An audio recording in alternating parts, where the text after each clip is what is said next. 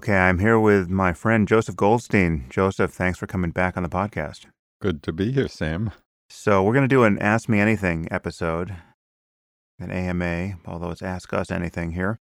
So, we went out on Twitter asking for questions about meditation and Buddhism and the self and relevant topics about which we purport to know something. So, let's let's just jump in here and see what we have. And as you might expect, Twitter has disgorged questions about politics that have absolutely no relevance to what we solicited. And I wonder why I am spending so much time off Twitter. Let me find one here. It's amazing. We just got hammered with political questions. okay. I've noticed that your conversations around mindfulness and meditation rarely touch upon trauma and dealing with difficult emotions. You often talk about mindfulness as an antidote to difficult emotions. Can you discuss trauma from the perspective of meditation? You are more qualified to do that than I am, Joseph, so please. Well, it does happen that when uh, people come on meditation retreats, they sometimes tap into old trauma uh, that may have happened even as a child, and the experience starts to emerge in the course of meditation practice. So it takes a great deal of care depending on the severity of the trauma and the kind of experience people are having because sometimes when people open up to that experience, especially at first, but even in an ongoing way, uh, unless it's handled with care, it can be overwhelming. The emotions that come up, there may not be the capacity to really be mindful and hold it all right away. Would you say that having a certain history of trauma you know, whether it's PTSD from being in the in a war or childhood abuse. Is there anything that's just contraindicated from the perspective of starting a meditation practice or doing intensive silent retreat? Uh, it it could be because especially on retreat, it is a, an isolating environment. Uh, and sometimes when these emotions are coming strongly and to the point of uh, to the point of some level of overwhelm or not being able to stay balanced with it, um, it may be that more contact, more interpersonal contact, actually would be a better a better way of beginning to explore and open up to uh, these feelings that are arising. Uh, one of the things we do when these experiences do arise in the meditation is to coach people in learning how to titrate the experience that is opening to just the intensity of the mo- the emotion for short periods of time and mm. then backing off and the backing off could mean some interpersonal contact it could mean going for some walks reading so that the mind is not uh, submerged in the in the traumatic experience. Sometimes people who are beginning this exploration want to dive in quickly with the sense of I want to get to the bottom of this, and that may not be and usually is not the best approach. Mm. Uh, so care is needed in this regard. Actually, that's an interesting that's an interesting point that I think relates more generally to negative emotion. You know, trauma or not, it can be certainly very useful to learn to be mindful of negative mental states, but it can also be useful to just pay attention to something else if the negative mental states are in any way overwhelming. I mean, just putting your attention on something else, whether it's creative work or even just solving a math problem, can change your your state, and that can be a, a skillful way to just switch from a negative emotion to something far more benign. So it's it's not that you always have to relentlessly pay attention to psychological suffering as the only antidote. Yeah, I think that I think that's right. The the key the key element here, I think, is really noticing or being aware of the level of balance in the mind as we work with difficult experiences. And the same is true for different uh, intense physical sensations. Mm, right.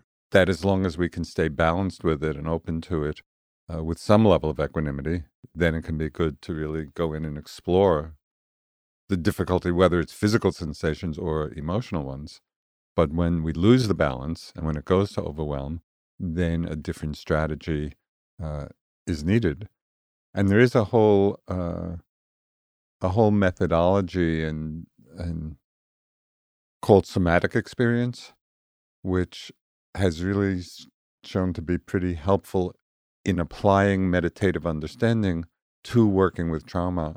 And although I'm not I'm not an expert in that particular methodology, you know, of practice, people have reported that it's been particularly effective in working with trauma. And I think part of it is learning how to redirect the attention uh, away from the difficult emotion or sensation to a safe place. Mm.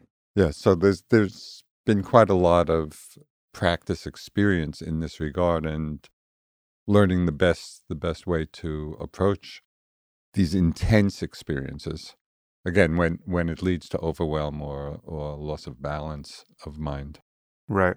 And one other point here, which you make often, which should just probably be reiterated here, is that mindfulness is not paying attention to a negative emotion so that it will go away. Right. You're not you're not trying to drive away your your negative experiences with mindfulness. And if you are, your that attention has a, you know, aversion built into it the balance of mind that is mindfulness is a willingness to pay attention to the character of experience, whatever it happens to be, with equanimity. And that's, at least theoretically, it doesn't matter what the contents of consciousness are from the perspective of mindfulness. But that said, certain experiences are so intense that one's practice isn't up for them. And that's that's what we're talking about here. Yeah, and, and so I think this also points to an important distinction that uh, is sometimes overlooked in the understanding of what mindfulness is and what it isn't.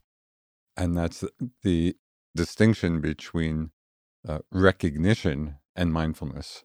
Because very often we think if we recognize what's there, for example, a difficult emotion like fear or anger or rage or or happy, you know, skillful emotions, we might feel that if we recognize it and can name it, that means we're being mindful of it. Mm. But actually, we can recognize something, as you mentioned, through the filter of various mind states, like aversion, we want to get rid of this, or desire, you know, if we want to hold on to it.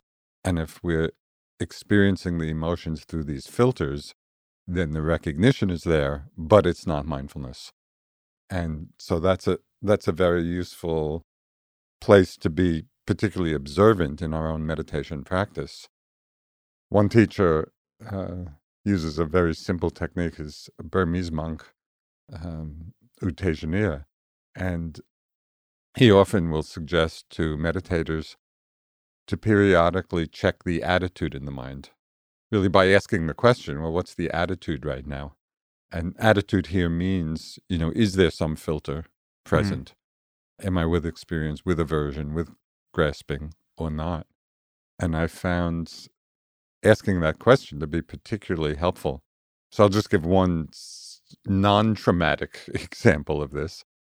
At one point, I was meditating and just very simply feeling my breath going in and out. And it was a it was just a normal meditative experience.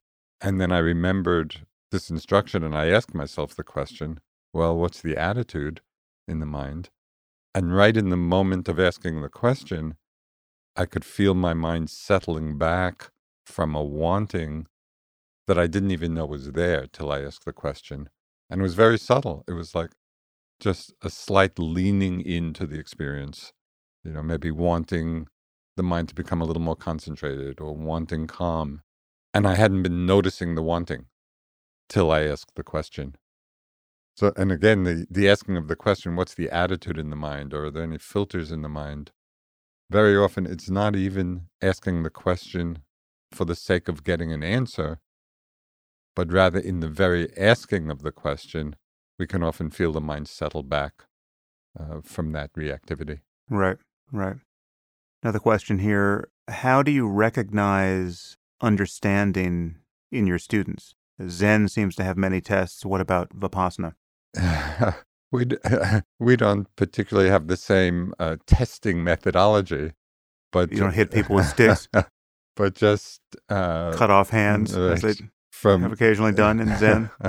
from years of experience, uh, as people are reporting, as people are reporting their experience in meditation, it's usually pretty easy to discern when and where there's some holding or there's some aversion or something that's not being seen.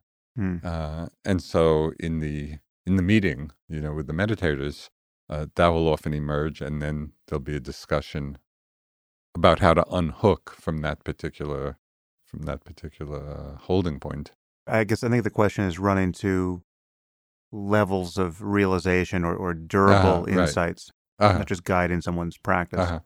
There, there is there are many maps, as as you know, f- describing the meditative path, and in Vipassana tradition, there's a pretty clear map of called the 16 stages of insight, each one quite uh, u- with unique characteristics of each stage.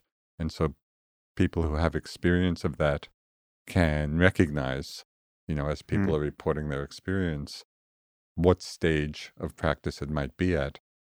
And a lot has to do with, in fact, I would say mostly has to do with the un- refinement of the perception of change and the fact that things that change are inherently unreliable and the selfless nature of experience. So it's deepening insight into those qualities or characteristics that often lead the mind through these various stages of insight. And it's pretty well mapped. So I'm going to ask a follow on question here, which I think we should treat as a separate question. On some level, it seems like because the the landscape one travels here and the, the skills one develops are all invisible from the outside. I mean, this this is this is an inner journey. I mean, the difference between very consequential difference between understanding and ignorance is borne out internally in, in terms of one's subjective experience and and that experience doesn't necessarily always translate into Good behavior. observable changes in the person. Presumably it does on in most cases certainly many cases but on some level you're left to take people's word for what their experience is right? So as you allude there's a there's a often a rather shocking and galling mismatch between our expectations of what a deeply realized enlightened person would do in the world and what some so-called meditation masters who have been celebrated for their insights have actually done you know when they're when hmm. left hmm. alone on a desert island with their attractive students. So and you know we're, we're talking now on the on the heels of, of a few public scandals in the Tibetan Buddhist community. So how do we deal with this fact that uh, on some level to take an, an analogy I often draw which is which is decidedly unhelpful here between meditative insight and and athletic ability. You know, I've often said things like, you know, there's there are Michael Jordans of compassion, right? But the problem is you can see exactly what someone like Michael Jordan is capable of on a basketball court.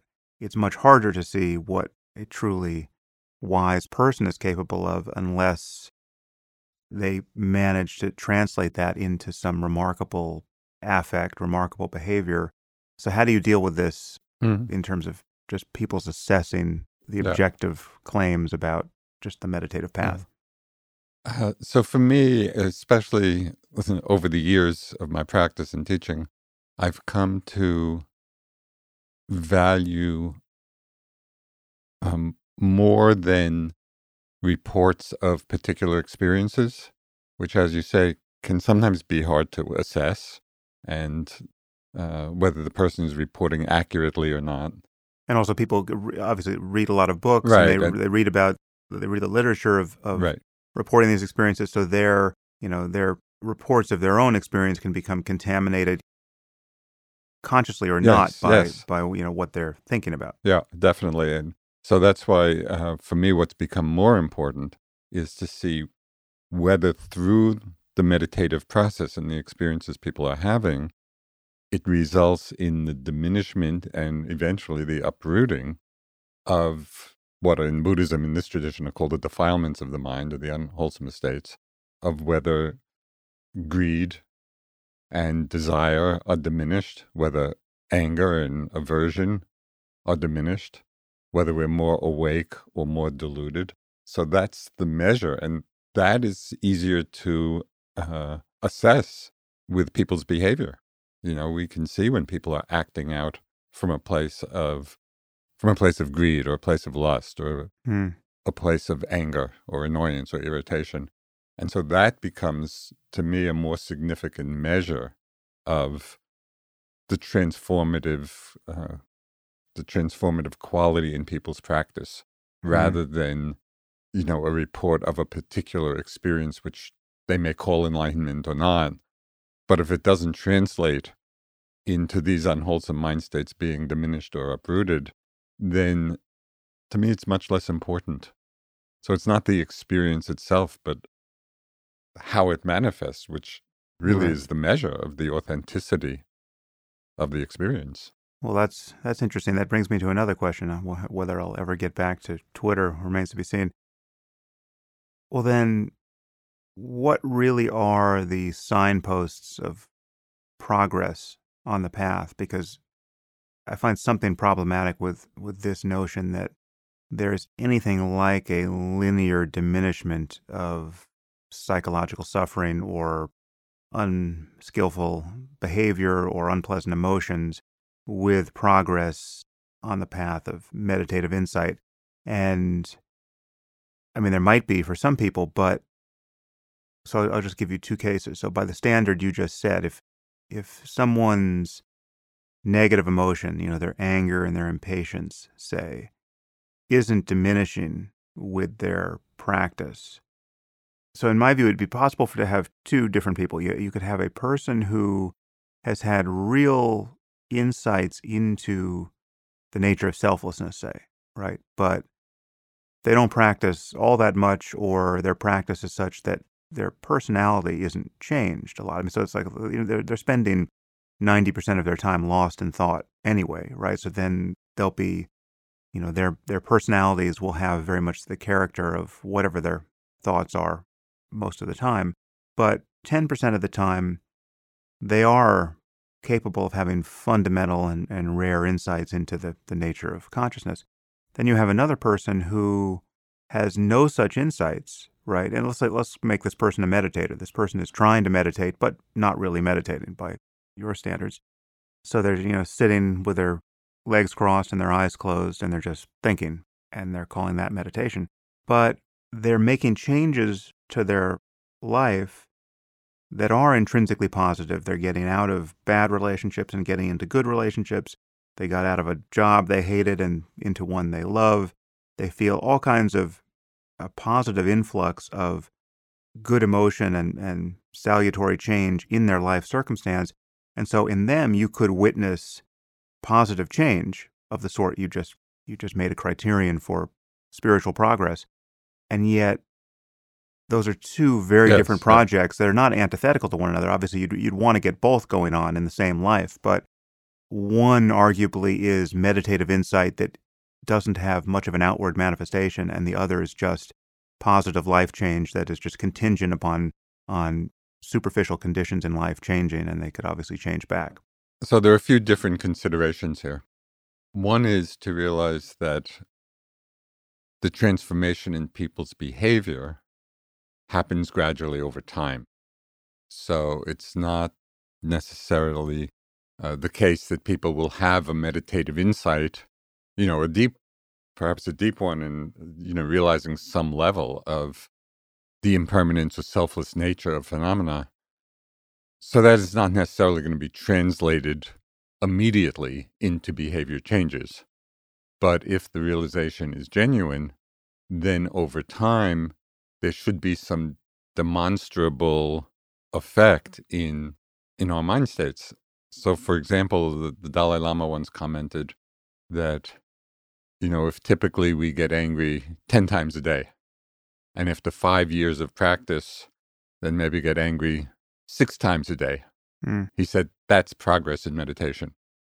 But generally, people don't take that kind of long term view in terms of seeing the effect. Yeah. Uh, so that's that's one aspect that is really important. The second has to do with a fundamental understanding of the nature of the awakened mind or the the uh, characteristics of the awakened mind. And different Buddhist traditions will probably describe this differently.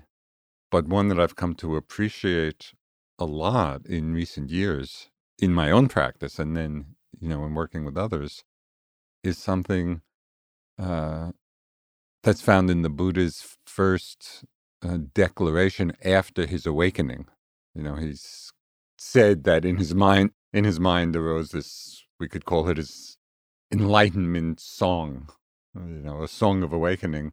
And it starts with the famous uh, lines of, Oh, house builder, you have now been seen, uh, is the house builder of self. Hmm. You will build no house again. And the very last line of that song of awakening, where the Buddha declares, Achieved is the end of craving. And I think that is often overlooked as really the characteristic of the free mind. That very often we get entranced by metaphysical descriptions of it, you know, in terms of emptiness or some Selflessness. selflessness, some or some, you know, metaphysical, transcendental description. But I like this because it's very pragmatic. Uh, The Buddha said the fruit of realization is the end of craving, Right. the end of clinging. Right. And so for me, I had an interesting experience of this in my meditation practice. One of the one of the lines that's often used in the text to describe where people who have had some realization will describe their realization uh, with a line that I had read many, many times, where it says, "Whatever has the nature to arise will also pass away." So that's often the declaration of people's understanding. Now, I had read this many, many times over the years, and I always kind of nodded internally. Well, of course, that's a statement of impermanence. Whatever has the nature to arise will also pass away. Mm. And thought, yeah, that's that's how it is. But then recently on a meditation retreat, I was sitting and being just in that process, the flow of changes of, you know, mind body experiences. And that line came to mind whatever has the nature to arise will also pass away. But instead of instead of thinking of it on the conceptual intellectual level, you know, and nodding a mental nod of agreement, it's as if that line settled right into the process itself. So it took on took on a deeper meaning, and I understood kind of in a new way the implication of that, which is particularly in the meditative process, if whatever has the nature to arise will also pass away, the implication of that is there's nothing to want, even nothing to want meditatively, Mm. because whatever it is that we want will be another arising experience that also passes away.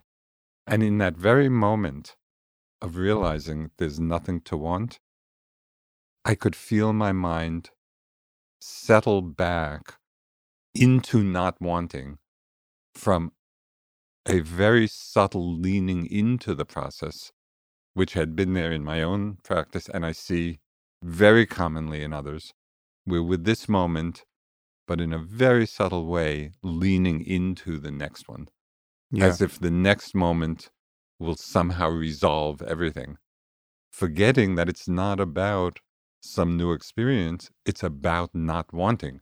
Yeah. And it was really a profound moment, even if it's just lasts a few moments, to actually experience the mind settle back from wanting, from craving, and to be cognizant of what that is like.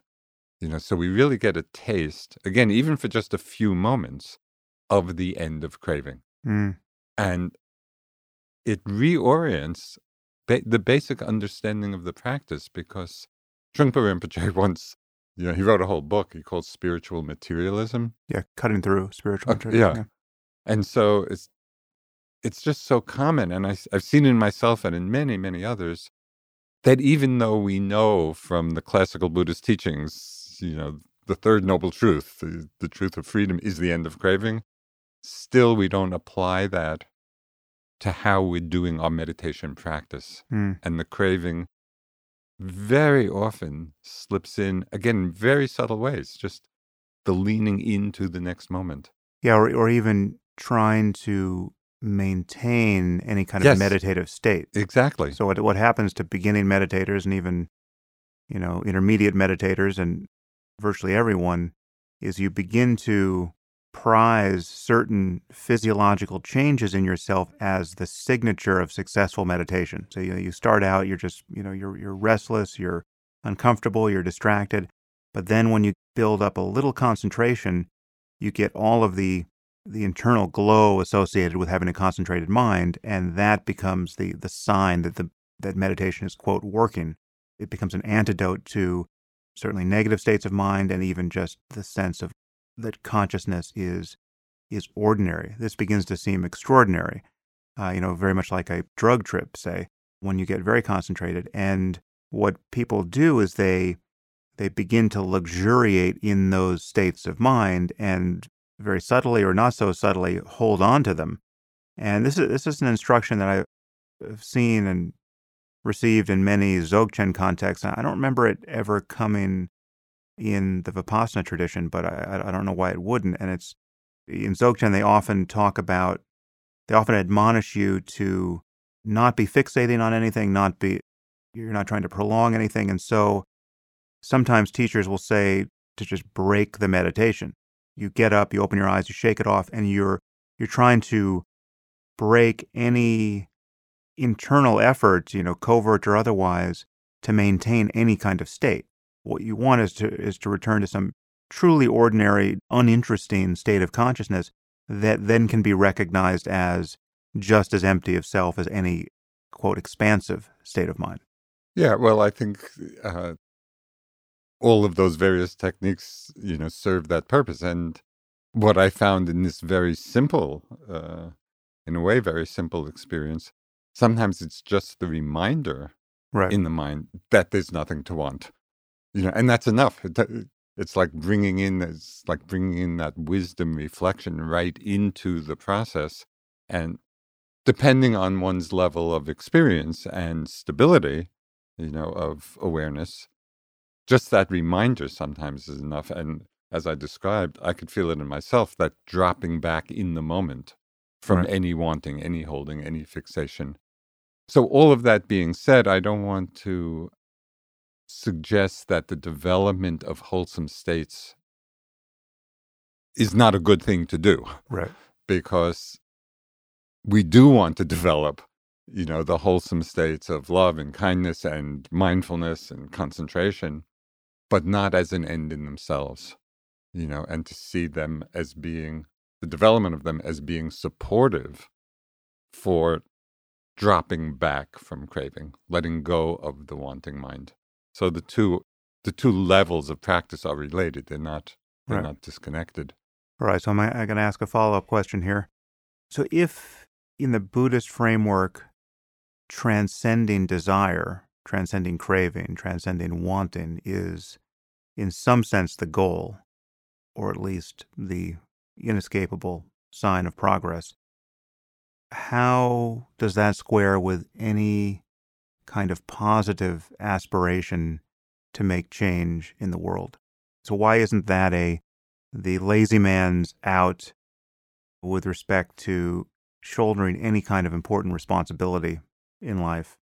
And why isn't that just a counsel of, of apathy in the face of real world problems?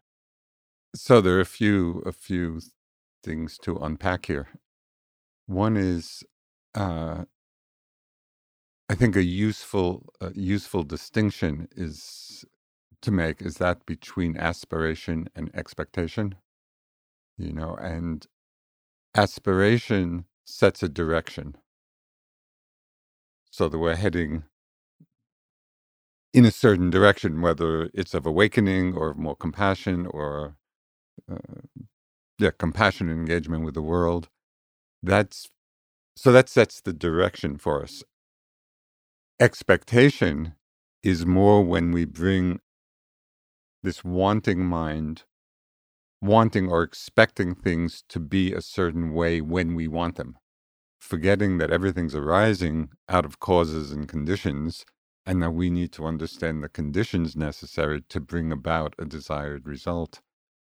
Um, and there's a very there's a very important uh, balance, and they're mutually supportive in a perhaps a non-obvious way uh, between equanimity and compassion. You know, and equanimity is that spaciousness of mind that can hold whatever is arising and we see it clearly, whether it's within ourselves or in the world. You know, we see what the situation is without reactivity. So we could say that that's the mind of not wanting, of not craving. Uh, so it's it's more like the mind like space that holds everything, but within that space there's discernment. We can really see what's skillful, what's unskillful, what creates suffering, what leads to the diminishment of suffering.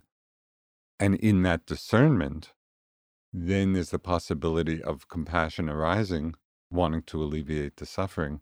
But it's not from a place of uh, clinging, it's not from a place, place of greed.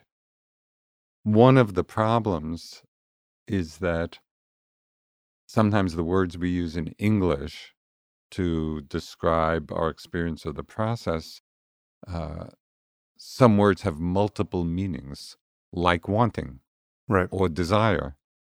So, wanting could be the wanting of greed or holding, you know, or clinging to something, or it could be the wanting or desire of aspiration. There's, we could say, you know, we we have a, a desire for enlightenment, for awakening, to for others to be free of suffering. So we might use the word desire, but it's a very different mind state right. than the desire of lust. Yeah. But we're using the same word, so it, it often you know gets confusing because right. they're actually two very different mind states. Speaking of lust and the various scandals we are all too well aware of, how do you view the the questionable or even unconscionable ethical behavior of certain teachers when it comes under the guise of quote crazy wisdom or some sort of unconventional skillful means there have been teachers over the years who've just gotten away with with everything short of murder mm-hmm. under the banner of you simply can't be guided by your expectations of how an enlightened person should act because he or she invariably he is is wiser than you are and knows what's good for you and it puts you up against this paradox which is when the guru is misbehaving and making everyone uncomfortable right? You know, the guru wants to sleep with your wife.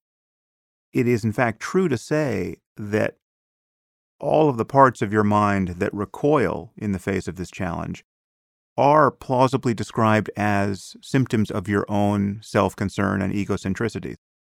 The guru always seems to have the winning move of saying, the only reason why you're recoiling from this and not basking in the undivided expanse of, of consciousness and pure being is because you have a problem. Your problem is your own fixation, your own attachment, your own craving. I'm showing you that, and now I'm going to be stooping your wife in the in the next room. How do you view that that that apparent paradox? Unfavorably, because it clearly can be and has been a rationalization for a lot of bad behavior. Um, one of the things I appreciate about uh, the early teachings of Buddhism uh, is the emphasis on uh, sila or ethical behavior as the foundation of a foundation of the practice and a manifestation of realization. And in sometimes in later traditions, although certainly there is reference to that, uh, it's often not emphasized, you Right. know, as much. And you see the danger of that.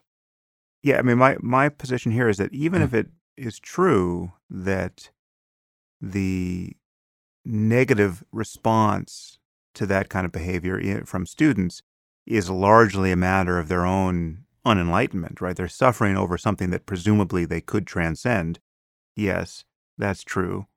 But it seems never necessary to provoke that kind of response as a skillful means to teach people how to get over their suffering. There's, there's enough suffering happening anyway in life that you don't have to provoke that kind of misery, which is all too easily confused with your gratifying your own desires in every case, Yes. right?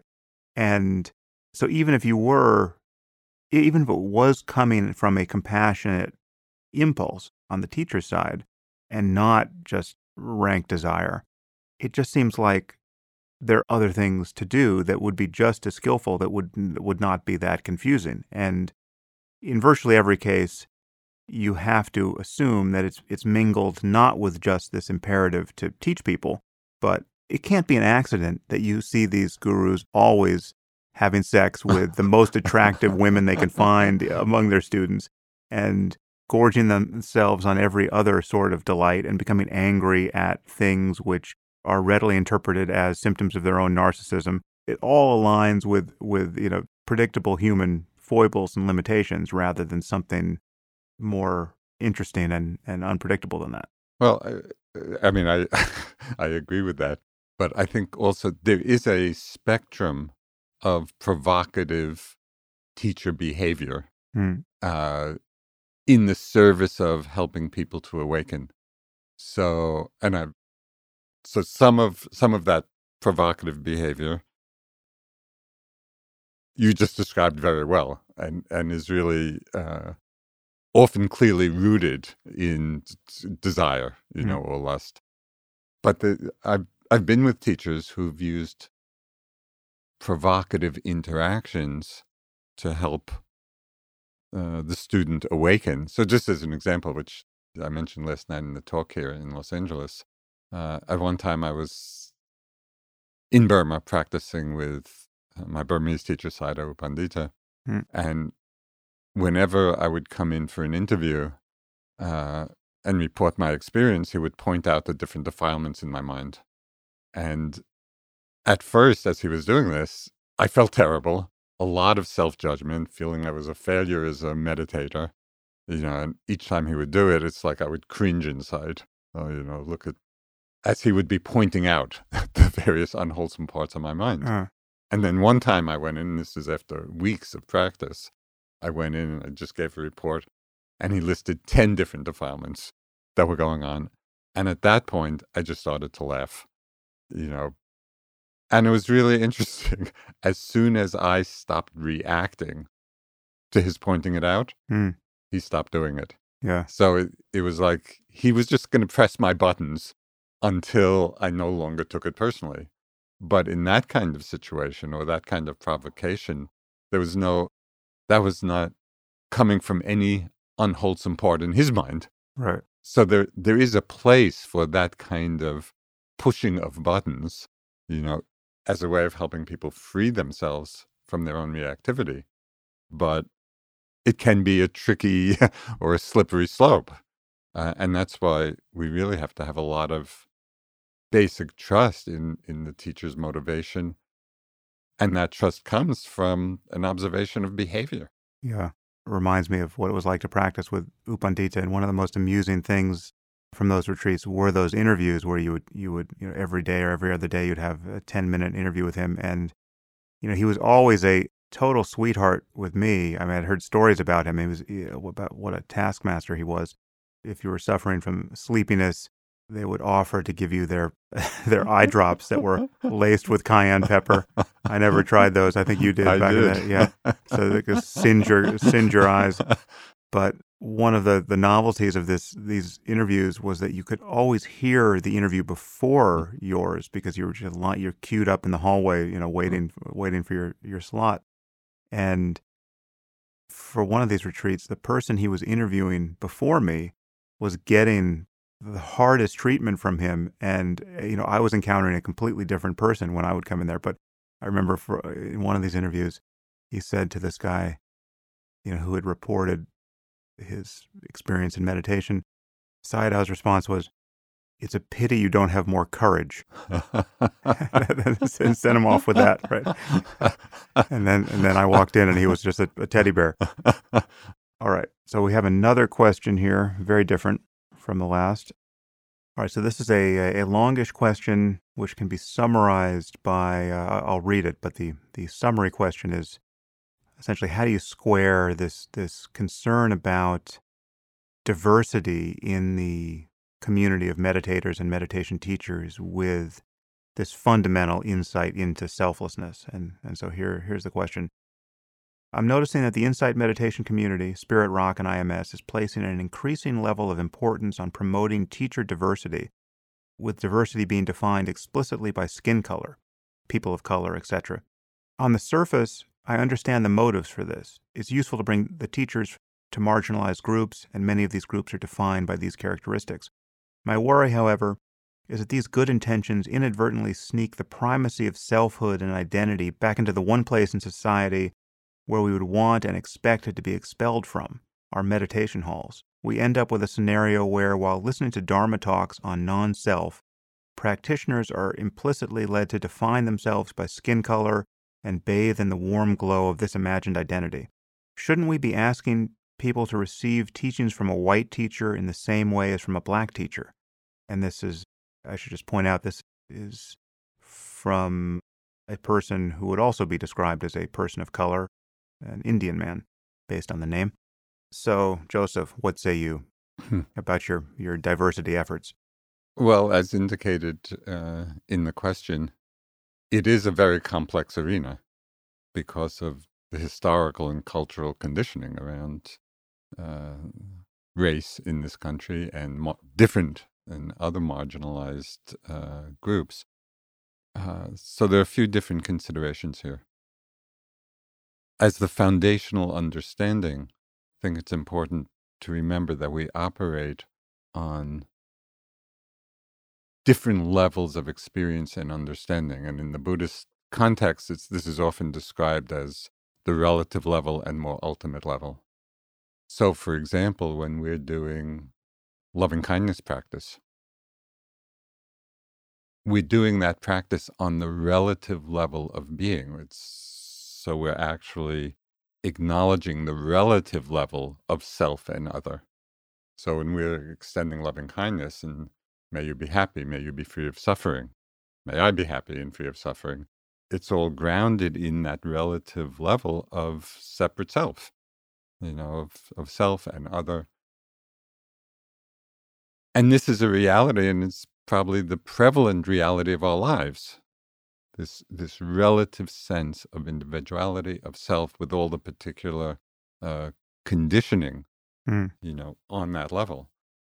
Another level is we could call the more ultimate level where self disappears and we just see that it's that our actual life experience is the moment to moment unfolding of what in Buddhism are called the five aggregates, or you could say just the the different elements of mind and body arising and passing very quickly, in which there's no self, there's no other, there's not a reference point uh, of individuality, and we're we're seeing a more fundamental level of reality. Um, so, just as an example of this, you know, if we have a, a glass, you know, for drinking water, on the obvious level of uh, perception, we see the glass, we understand what it is, we use it, we pour water and we drink out of it. If we looked at that glass through a high power microscope, glass would disappear. The whole level of reality of glass is no longer there and we're seeing another another mm. level it's exactly in the same way you know on on the relative level there's self and other with everything uh, that's entailed, you know, in in that individuality. And on another level, self disappears. So the first point is to realize that both of these levels are operative. It's not that somehow we're able to separate, you know, that the relative level is on one side and the ultimate level is on the other. It's the same, it's the same unified experience seen from different levels or different perspectives. Hmm. So on the relative level, the move towards diversity and inclusion and equity is the acknowledgement that on the relative level, there are a lot of things going on in our society, in ourselves, in meditation meditation institutions that for one reason or another out of social conditioning may make it an unwelcoming place for either people of color or other marginalized groups that they may not feel uh, comfortable in coming into, for example, an all white environment with the dominant cultural uh, qualities or attributes being uh, being predominant or, or characteristic of the environment. Um, so, for example, I've heard very often that you know people of color may be coming to a retreat, and they are the only one, or maybe one of two out of a hundred. Right. So, just that experience that creates and has created in people, and this is you know the the report from them of one might say non relaxation, you know, or some uncertainty based on based on the lived cultural experience in this country. And so part of the part of the interest and really what's what's inspiring us to do some of this work is to really see the ways in which the institutions and the context of a retreat may be unwelcoming in ways we're not, as as the dominant culture, may not even be aware of, uh, and then to see if we can uh, create a really uh, an environment that is inclusive and where people do feel welcome and in a place of ease and relaxation. Mm. And so it is addressing some of these issues and, and trying to create that kind of environment in which people can then settle back more easily into that meditative state of the more ultimate reality where self and other and race and all other kinds of uh, you know diverse attributes where they're no longer operative where we are on that more Right. ultimate level and we experience those levels of realizations I can imagine multiple ways of trying to correct for this, though, and some would run afoul of this questioner's concerns and some wouldn't. So, for instance, I think we could all acknowledge that being the only black person, say, on a 100 person retreat is less than optimal amount of diversity, certainly from the perspective of the person there. But so you could you could try to recruit more black students in this case, but if you wanted something more representative of society on retreats, but trying for more outreach in these communities, it would be different than say having a people of color retreat where only people of color would come to it. That would be a different effort. That second response, at least I'm imagining from the questioner's point of view, would seem to kind of reify the importance of this rather than just behind the scenes recruiting more and more in, in various communities to make retreats look more and more like society at large. You're now saying, we're going to have a retreat just for lesbians or a retreat just for for people of color. That seems to call attention to this variable as having some kind of primacy in a way that, on the substance of the question, would seem odd or potentially misleading.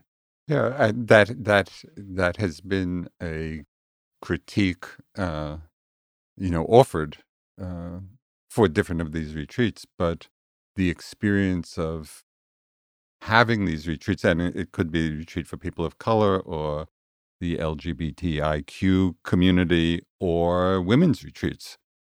And the, the experience of having these retreats has been very valuable because for people who, for one reason or another, do feel marginalized in some way in society, these retreats provide a an environment of safety that is welcoming for people you know and i've i've heard this from many people and in in these various diverse groups uh, you know women have said that on a women's retreat there's a level of relaxation and openness that they can experience you know and shared understandings uh, that is very valuable and different than a mixed retreat and it's the same for the people of color retreats. So it's the understanding that, yes, theoretically, on the more ultimate level, these differences are not important. And they, in fact, they disappear. But on the relative level, they are the lived experiences of people, both on retreat and in the world. And acknowledging that uh, and providing an opportunity for people to come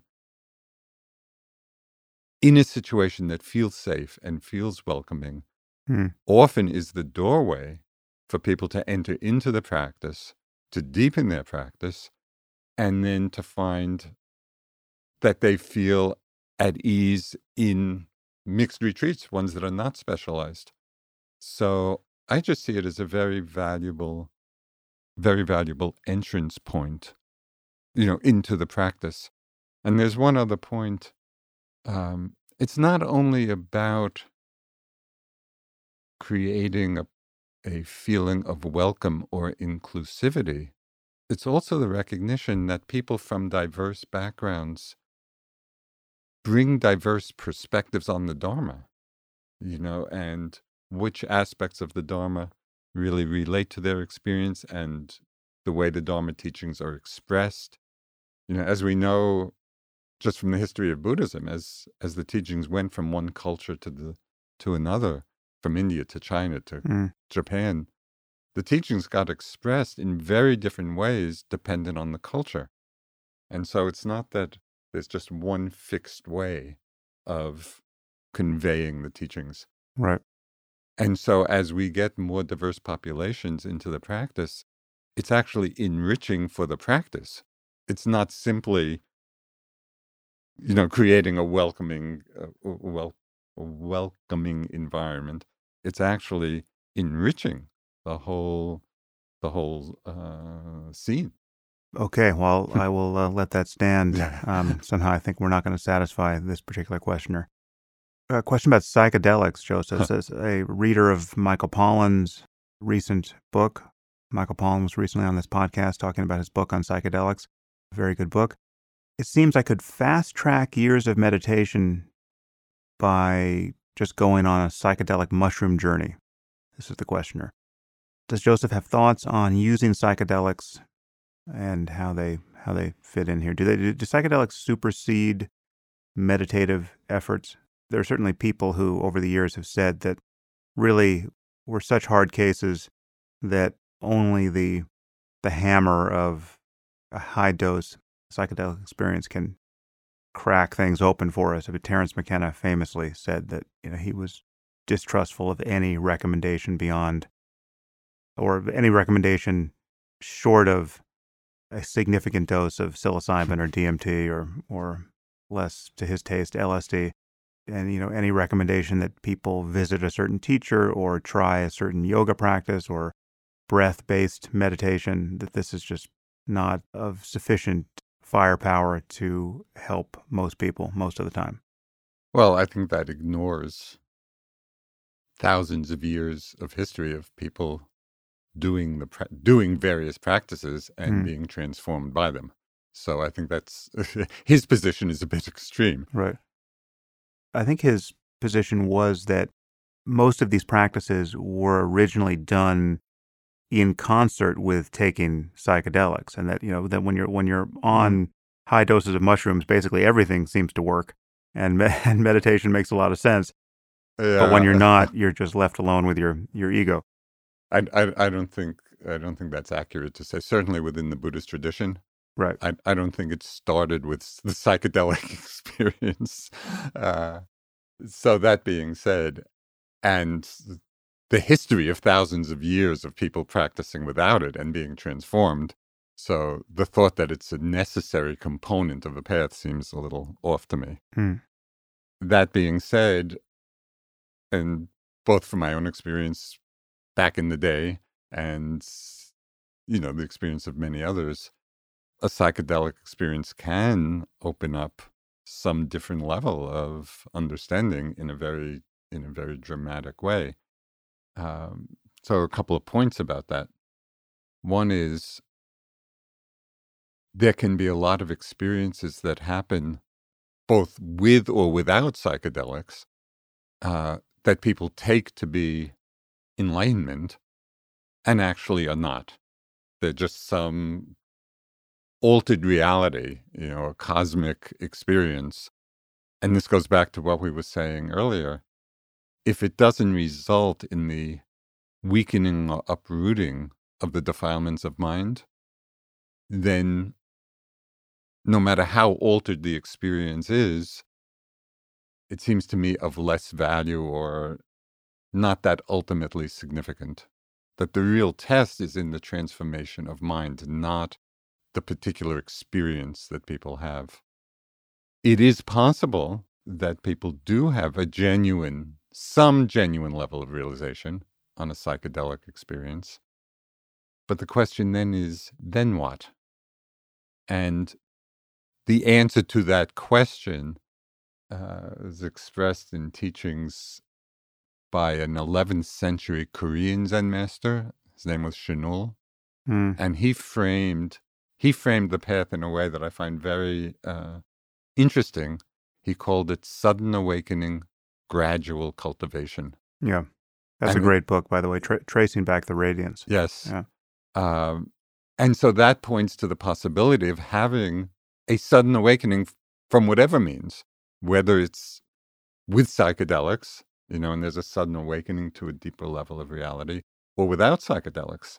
Just in meditation, we have a sudden awakening. But this one moment of awakening is the beginning, not the end.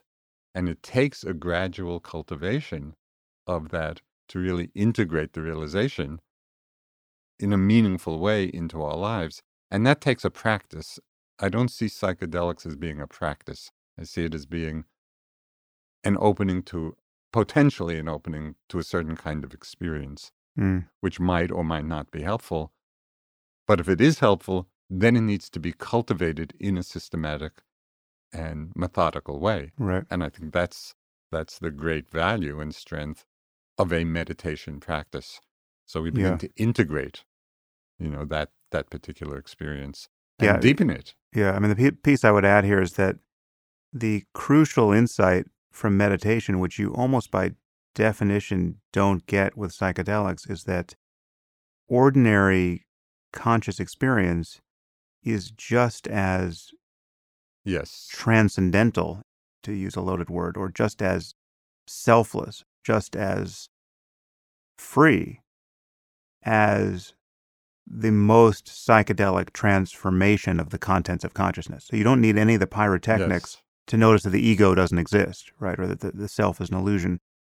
And it's hard to see that when your method is just a matter of invoking Yes. the pyrotechnics. Yes. So here we're in r- rare agreement, Sam. Yes. Right. So it's good to I, I would just I agree completely with that, and it would refer back to what we were talking about earlier, how in in some way the fundamental freedom of mind is in the end of craving, is in the Right. mind that's not craving, not clinging. So to use a Josephism, which I've used very often over the years, it doesn't matter to what you don't cling. Hmm. So you don't have to have a cosmic experience not to cling to. We might as well not cling to this moment's experience Yeah. because yeah. it's the not clinging that is the operative uh, word, not the experience itself. Right. Right. But it is hard to see what is free and unconditioned about ordinary experience. A flip side of this is when you look at the impediment to the range of insights we're talking about here, which is to say what when you look at what keeps ordinary experience truly ordinary in the in the sense of you know mediocre, dull, unilluminated by any kind of insight, it is incredibly subtle. I mean, just just being lost in thought. I mean, the the what and this is something you spoke about last night. It is genuinely paradoxical that something as insubstantial as a thought, this next thought, whatever it is, however fleeting, has the capacity to completely submerge, seemingly completely submerge consciousness into this sense of one, dualistic clinging to this sense of self in each moment, but two, it produces whatever the emotional and neurophysiological consequences are of the contents of that thought. So if you, you have a thought of about something that terrifies you or something that humiliates you, it can be the briefest impingement of just a fleeting image or, or piece of language or just rehearsing the last phrase in a conversation you had forgotten until now and it, it just borne back to you in all its horrible awkwardness that suddenly your your whole mind is captured by this phantom. So, Joseph, what is a thought? Why is anyone suffering any of this ever? No. I, I think we are because we very rarely ask ourselves the question, what is a thought? We're so habituated to being lost in the story of our thoughts, lost in the content of our thoughts, commenting on our being lost or not being lost. And it's very rare that people will actually ask the question, what is a thought? Not for the sake of an intellectual or conceptual answer, but as a device for looking directly at it and seeing, as you said, the essential empty, emptiness and ephemerality of it. Uh, so that question itself becomes a very useful meditative uh, tool when we're having a lot of thoughts, just to ask ourselves the question, well, what is it? And looking directly at it and seeing how empty it is. So just asking that question, what is a thought, really can help break the seduction of the storyline, you know, and and we see it as just a passing phenomena and seeing the contrast between being lost in the thought and seeing it as kind of a bubble in the mind. That contrast is so uh, revealing. So one way of tuning into this, which mm-hmm. I found very helpful, again, both in my own practice and with many others, is really watching. We all have the experience of we're we're in meditative process, and then we get lost in a thought for some time, and at a certain point we wake up, you know, to the fact that we're thinking. Generally, what people will do in that moment of waking up from being lost will hurry back to whatever object of meditation they think they should be on, you know, Mm. whether it's a body or breath or sounds, whatever it may be. I found it really helpful in that moment of awakening from being lost to actually take a few moments reflection to experience what it was like to have been lost. And since we've just come out of being lost, Mm. it's accessible to us. Well, Right. that's what it, that's what the mind was like when it was lost. And then in that moment of transition, we can contrast that very clearly with what's the quality or nature of the mind when it's awake. Mm. And so that gives us a very clear picture of the nature of the deluded mind and the nature of the awake mind right in that moment of transition. Mm. So it's it's a powerful moment not to overlook. Another principle that is very hard to remember, but is fundamental to the meditative process. And it's hard to remember even for experienced meditators. We just kind of forget this again and again that from the perspective of meditation and insight and freedom, what it is that's arising, the particular experience that's arising, is not important. It doesn't matter what's arising. What's important from this perspective is how we're relating to it. You know, Right. so that is what the meditative process is about. It's not about trying to control what experiences arise.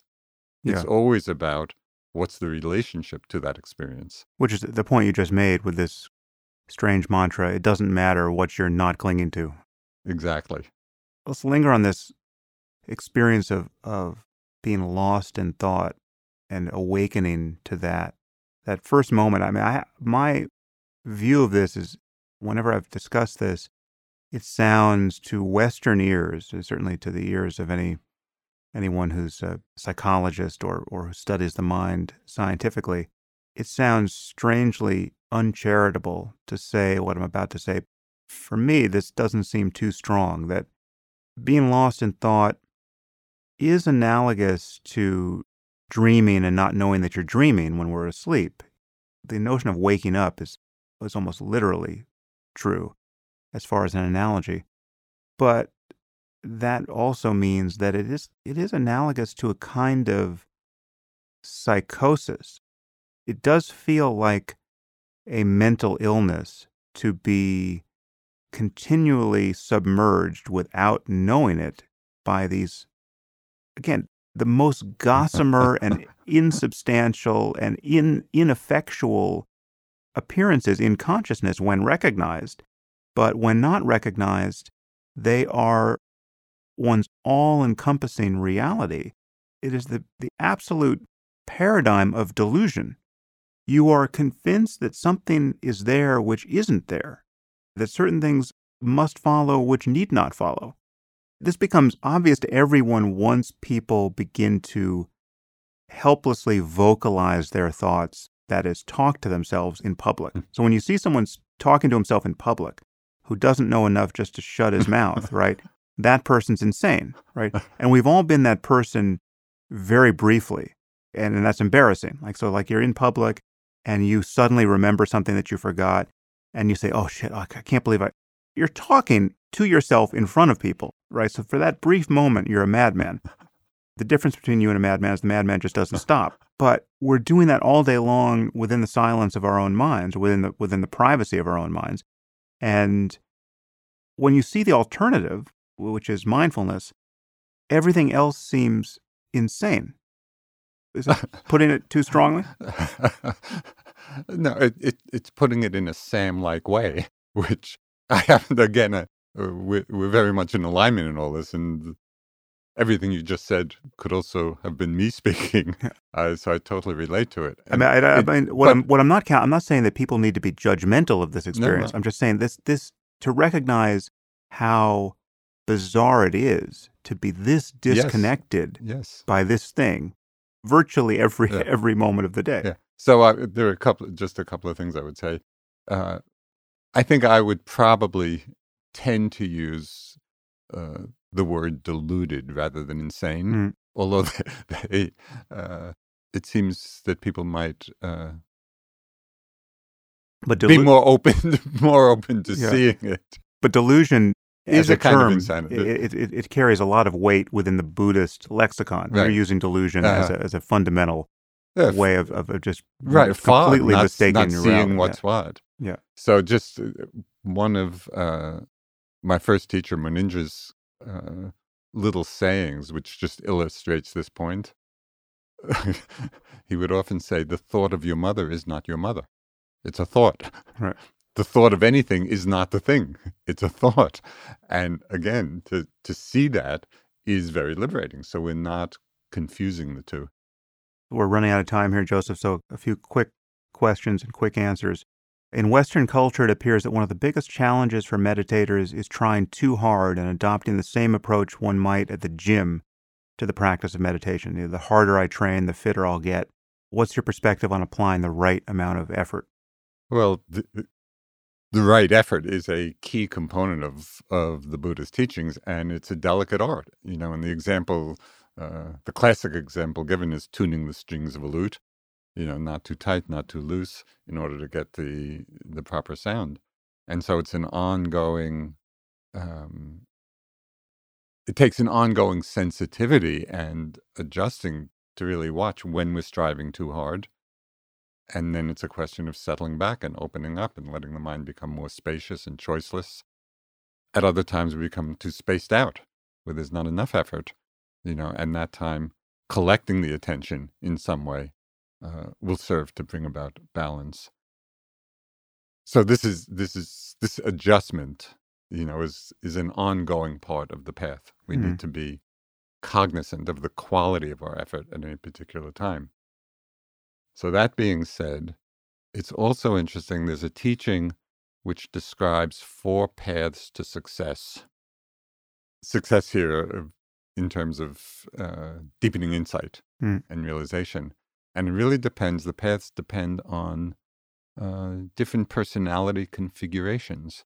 So one of the paths to success is effort, you know, and so there are some people who are inspired by and challenged by difficult tasks, you know, and it arouses that quality of, we might say, enlightenment or bust, Mm-hmm. you know, and it's the making of the effort that is energizing and inspiring for them.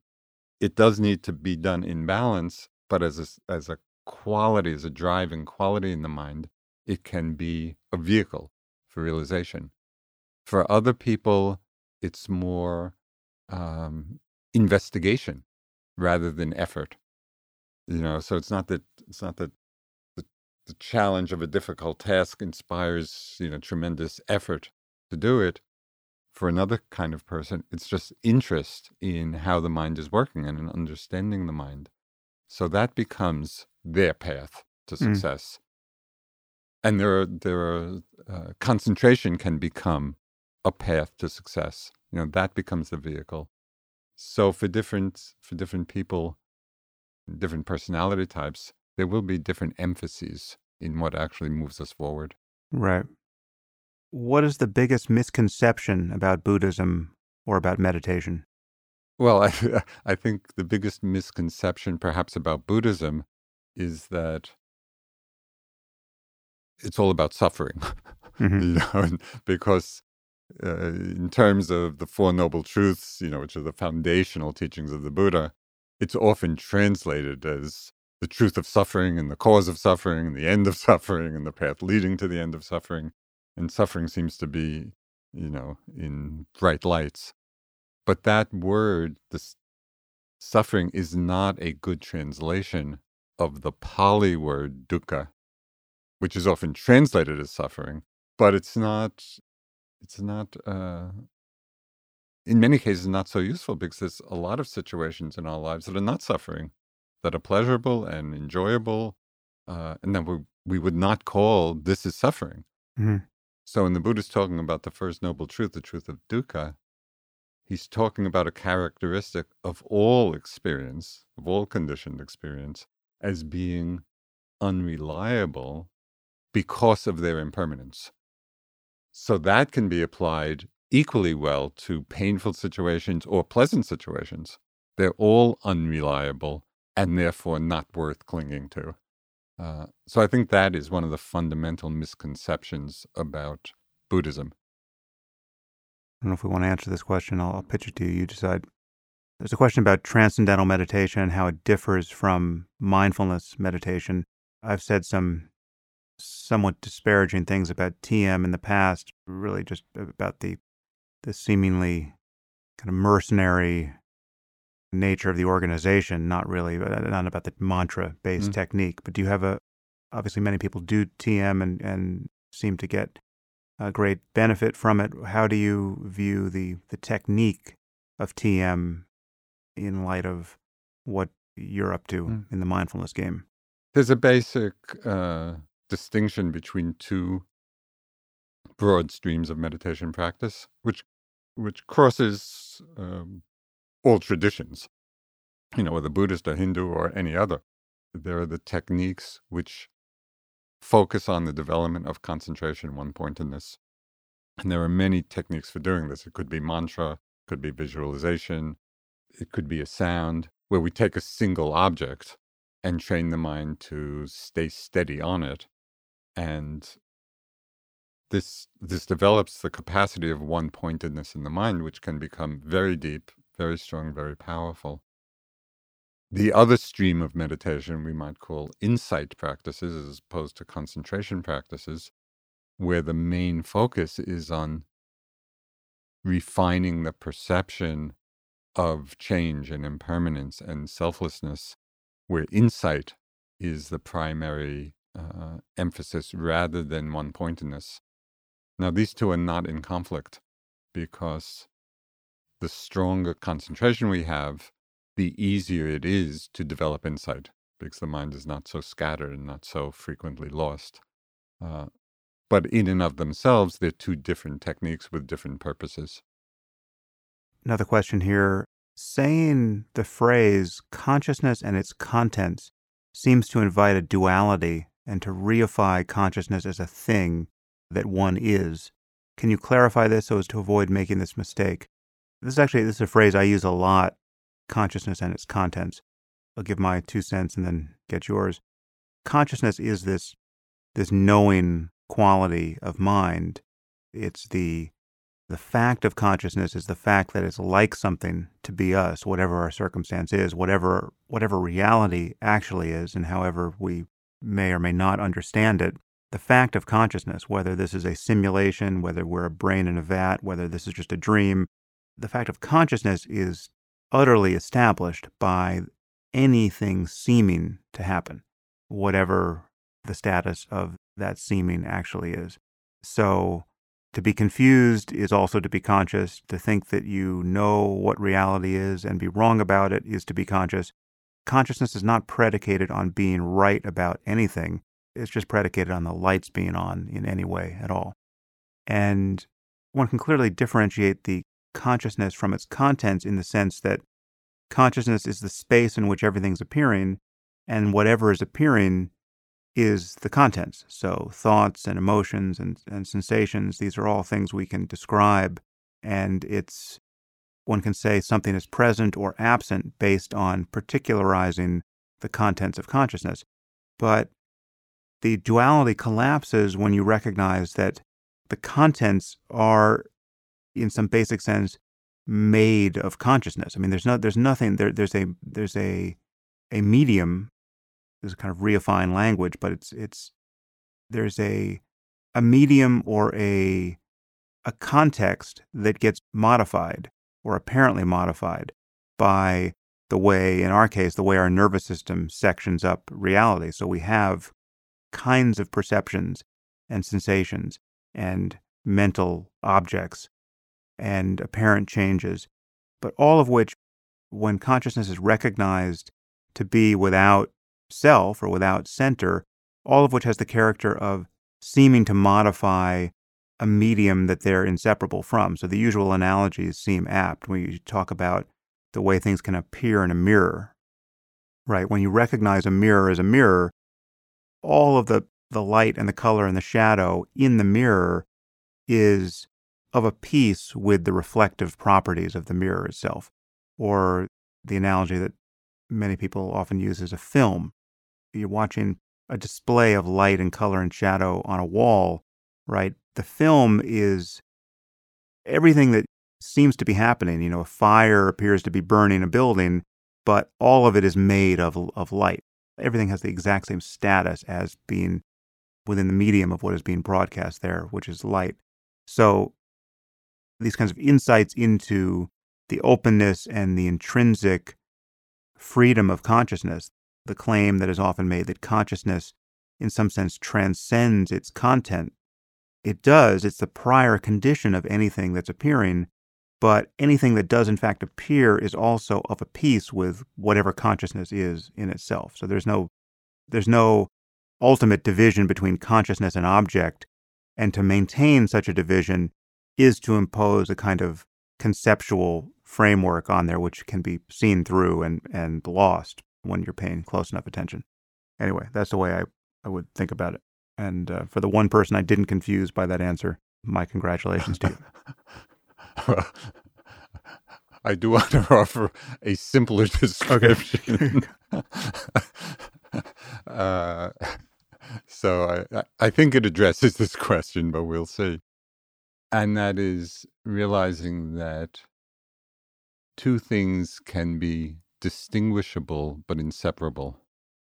And so, for example, we look at some object and could be anything. I'm, I'm now I'm looking at a flashlight on your desk, you know, and so I'm looking at this black flashlight and there's a color to it and a form.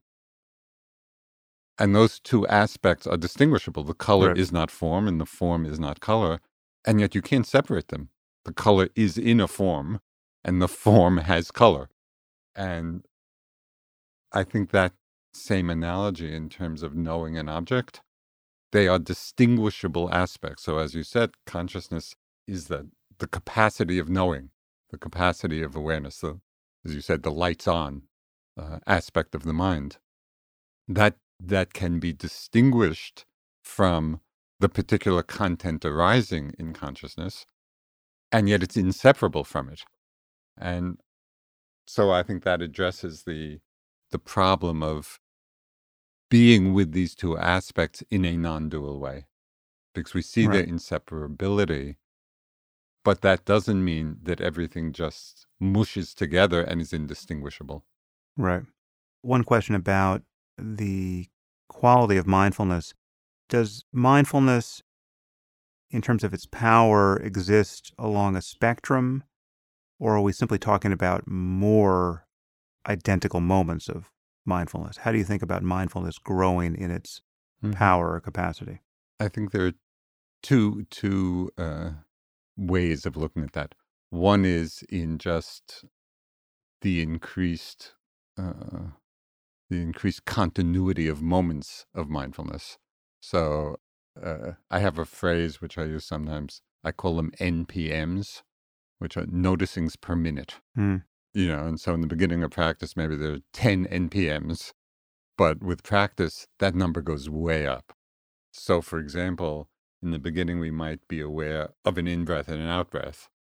With practice, we see that within the in breath, there are myriad different sensations you know, hundreds, maybe thousands of different sensations that may be going on within an in breath. And so the NPMs, the noticings per minute, as mindfulness deepens, goes way up. So that's one way of understanding the deepening or strengthening of that faculty. The other way has to do with, you might say, the level of focus or the level of clarity in a moment of mindfulness because there's a state that's very common uh, among meditators. I mean, see it often on retreat. I call it times when we're more or less mindful.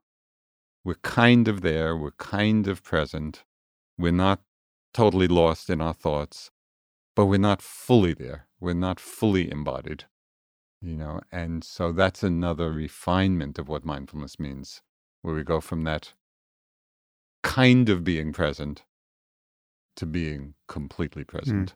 A related question here is there a very wide range of talent with respect to mindfulness? Are there people who take up the practice of meditation and are instantly mm. good at it, successful, and don't encounter the usual range of frustrations and seemingly hard won progress? Are there people who just are prodigies of meditation? Uh, there are. I, I, would say they're not. They're not the majority. Uh, but the Buddha described four ways of making progress on the path. He described slow progress with a lot of pain, hmm. slow progress with a lot of ease, quick progress with a lot of pain, quick progress with a lot of ease. Right. And all of this is conditioned uh, within the Buddhist context of understanding uh, by one's past karma. you know, what we've developed. And again, within the Buddhist framework, which in this particular domain may not appeal to many of your listeners, but the whole idea of rebirth, you know, and many lives. And so within the within the Buddhist teaching, you know, we we come into this life already with different propensities, different Right. things that have been developed. And so some people come in already, or even if one doesn't subscribe to, you know, past past lives or future lives, even within this one lifetime, some people have developed strong concentration through one Right. means or another. Moving on to this next question, with respect to rebirth, karma, and all all the the, the, the Mm. rest of the metaphysics of Buddhism, do you think that there is a a totally secular, rational, non otherworldly version of all of those ideas that can be justified and motivating within the context of this life? I mean, can you th- Yeah. is, there's a, a version of thinking about Yes. karma Yes. and rebirth within the context of any life, or even within the context of a single Yeah. minute or hour. Yeah, I think there is, the, in in two different ways. So one of the ways that it's often been interpreted in the West for people who don't necessarily have this, you know, the Buddhist metaphysical background, uh, rebirth is sometimes described as rebirth in different realms, depending on our mind states. Like if if we're consumed with hatred, it's a hell realm Right. if the mind is filled with kindness and compassion, it's a heaven realm, you know. And so just seeing that we're taking rebirth moment to moment in different realms according to what mind state is arising, you know, and develops. So that's one way of understanding rebirth. Yeah. That's, that's actually in this life, moment to moment. Another way of understanding that is one that I really am, am coming to appreciate more and more. Karma as under the, the unfolding of karma within this lifetime. Uh, I'm seeing and appreciating increasingly as just being the effect of our mind states and actions on our own minds. In other words, we could think of consciousness as being the inner environment in which we live and operate. What are we doing? How are we influencing this environment? Are Mhm. we polluting it? Are we purifying it? And so we can understand the immediate effect of karma, of whether something leads to happiness or suffering, right in terms of what is the effect of this particular mind state on my own mind. If I'm, as I, as I said a little earlier, if, if I'm filled with anger or hatred or lust or whatever, the immediate karmic result of that is some kind of contraction, tension, suffering, you know, and we have wholesome mind states. The immediate karmic effect is one of greater ease and greater spaciousness. So the karmic effect can be understood very pragmatically in the moment by Yeah. watching the effect on our own minds. Yeah, and and also that there are further ramifications of that, obviously, just in terms of what you say to others, how you treat them, how they treat you in, in return. So you can see that just play Yeah, out over the course of moments and minutes Yeah. in your life. Okay, final question, Joseph, because we are unfortunately out of time. Can you help me with my struggle to understand the concept of non-inherent existence in Buddhism? The idea that this is a now a uh, Nagarjuna quote, or purports to be, quote, understanding the non-inherent existence of things means seeing the reality, i.e. emptiness, which eliminates ignorance about the reality of things, end quote. What is emptiness, Joseph? So one of the meanings of th- of that term, emptiness, which is a classic Buddhist term, and which is not immediately obvious in the English rendition, you Hmm. know, of, of emptiness, means that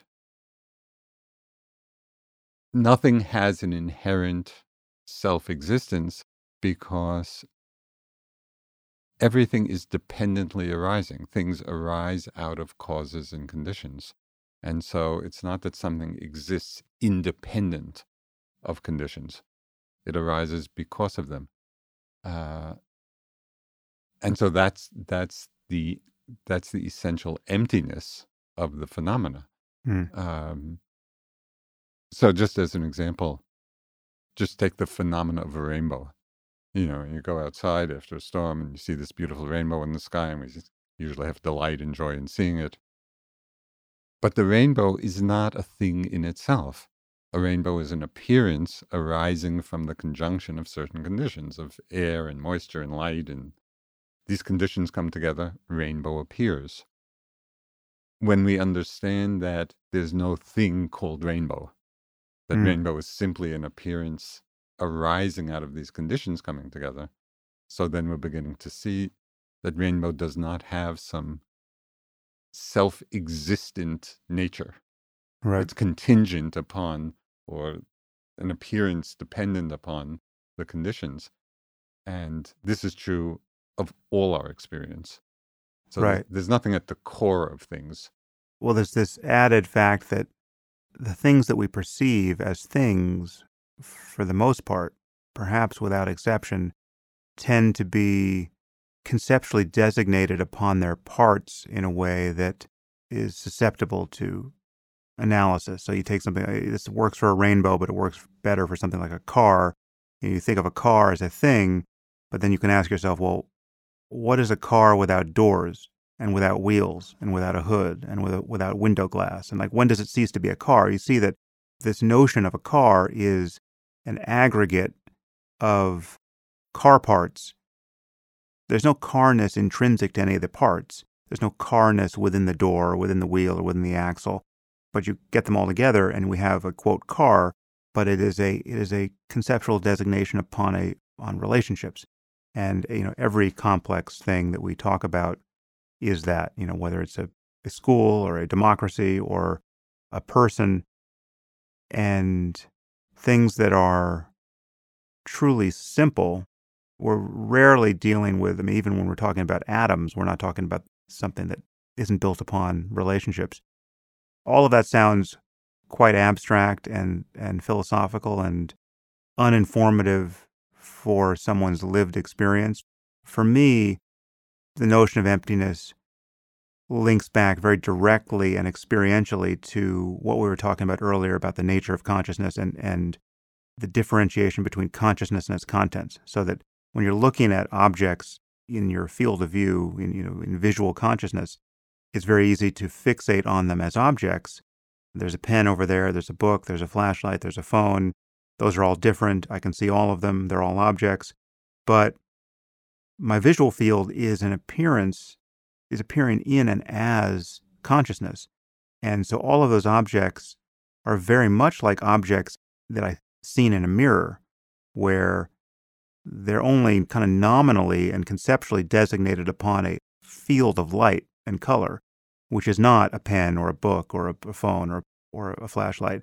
And in some sense, conscious experience very much has that character where you can just see an expanse of your visual field and the the perception of objects is an additional operation within that space and in, in many cases it can be mistaken. You think you've seen something mm. and you actually haven't, you know, and, and, and that, that transition is often illuminating because then you just see that your experience is made of the concept more than it's made of the actual valid perception of the, of the thing there. I just want to make an attempt to perhaps offer a simpler explanation. Something less confounding. For my poor old Yeah. brain. uh, I think a lot, what you just described uh, can be experienced very directly when we, when we see the difference between, for example, when we're mindful of the bare experience of seeing and then the thought process which gives a name or a designation to it. Hmm. And so we say conventionally, I see the flashlight. But actually, the eye does not see flashlight. The eye sees color and form and however the, the rods and cones work in the eye. And then the mind thinks flashlight and overlays the concept on Al- top of it. Although, in defense of, of seeing objects, yeah, seeing a flashlight isn't contingent upon saying the word flashlight to oneself. I mean, the, the concept is is is harder to get a hold of than that. It's less conscious than that. I mean, Yeah, but it's we often do gratuitously name things that we see as well to ourselves, but no, I know the recognition can be very immediate, and Yeah. with, without that seemingly conscious seemingly unmediated but- by thought. Yes, but it, but when you look carefully, you see on some level that there is a conceptual designation. And so I'll just give you an example of something that you probably familiar with the artist Kandinsky, Hmm. who was he's he's considered to be the the the first of the abstract painters. And there's a story of his opening to that realm when he was at an exhibit of Monet's a series of haystack paintings hmm uh, in St. Petersburg. And I think this was in the beginning of the 1900s. Uh, uh, not exactly sure of the date, so Right. just, just the turn of the 20th century. Um, so he was looking at these paintings and he was looking so intensely that at a certain point he stopped seeing haystack and all he saw were color and brushstrokes. And it was such a profound dissolution of the conceptual world. So he probably wasn't thinking haystack, you know, in the mind, but he was perceiving Yeah. haystack. And then he dropped to this other level where haystack disappears. And it's just a world of color and, and brushstrokes and, and all of that. And it was a profound revelation for him. You know, he, he said this world of color exploded in his consciousness. So I think that even if we're not conscious of actual the actual thought in the mind, haystack or flashlight, Mm. Still there is some conceptual overlay on the bare perceptual act of seeing. Yeah. And both in meditation practice or in his example, sometimes just with intense attentiveness, we drop down beneath the level of the conceptual overlay Yeah. into into the, the basic elements of what's happening. This may seem kind of a steep path for many people, but it seems pretty easy to invoke that intuition just by looking at any object. I mean, again, say that flashlight, and asking yourself, what is it? Mm-hmm. When you ask Yes. what, you, you actually realize you don't know what it is. It's fundamentally mysterious. I mean, it's as an appearance, it's as strange as anything, right? It's like like it only you've you've taken it for granted that you sort of know what this is, but it is perceptually completely unexplained and inexplicable. And whatever you would use to explain it, like, well, I know it's made of atoms, and those were forged in in the belly of stars, and I could make a guess as to what its actual composition is and who made it. All of that, again, is just an overlay of thought on this Yes, perceptual, yes. you know, brute fact, which doesn't explain itself and is on its own terms a mystery. Yes, and just uh, one little addition to that uh, is it's very interesting to see that most of our the reactivity in our mind is in relationship to the concepts we have about things rather than to the bare experience itself. And Right. so just just as a simple example, but there are there are many examples of this. You know, you, maybe you're sitting uh, in meditation and there's just different background noises that are not a problem. We're just aware of hearing and the sounds are coming and going. But then maybe, you know, your partner or somebody you're living with is making a lot of disturbing noises. And the sound itself may be, in and of itself, no more disturbing Hmm. than the mechanical noises of the air conditioner Yeah. but because of the concept, why is that person doing that? Why are they bothering me? So we get all reactive to the concept, not to the sound. And yeah. this is what happens fre- frequently throughout the day. And Yeah. that's why it's so interesting to distinguish the concept from the bare experience. Yeah, no, it, it matters if you're. I remember once being at a uh, a house near the beach. It wasn't on the beach, but there was, there was a the coast highway between the Mhm. house and the beach, and standing out on the deck, and being told by you know the person I, I was standing next to, like uh, you know, isn't that great? You can hear the you know the breaking of the waves, and you know it's, it's totally pleasant to just be able to be there by the ocean, listen to breaking waves. But then I realized that wait a minute, what I'm hearing there is that's not waves, that's the sound of traffic, right? So like so like there was right. this kind of negotiation yes. within my you know consciousness yeah. about you know whether whether I should be pleased with the sound of waves or annoyed by the sound of traffic. Exactly. And it's the exact same sound. Yes. Yes. At least in that case. Okay. Well, Joseph, we are unfortunately out of time because the rest of the day is demanding our attention. Once again, thank you for being on the podcast. You have brought benefit to many uh, many people who are either meditating or interested in adopting that practice. I think this is the fourth podcast we've done together. Is. Yeah. All right. Well, let it not be the last, Joseph. Take care of yourself. We will do this before before either of us is fully enlightened or dead. So once again, Thanks, thank Sam. you, Joseph.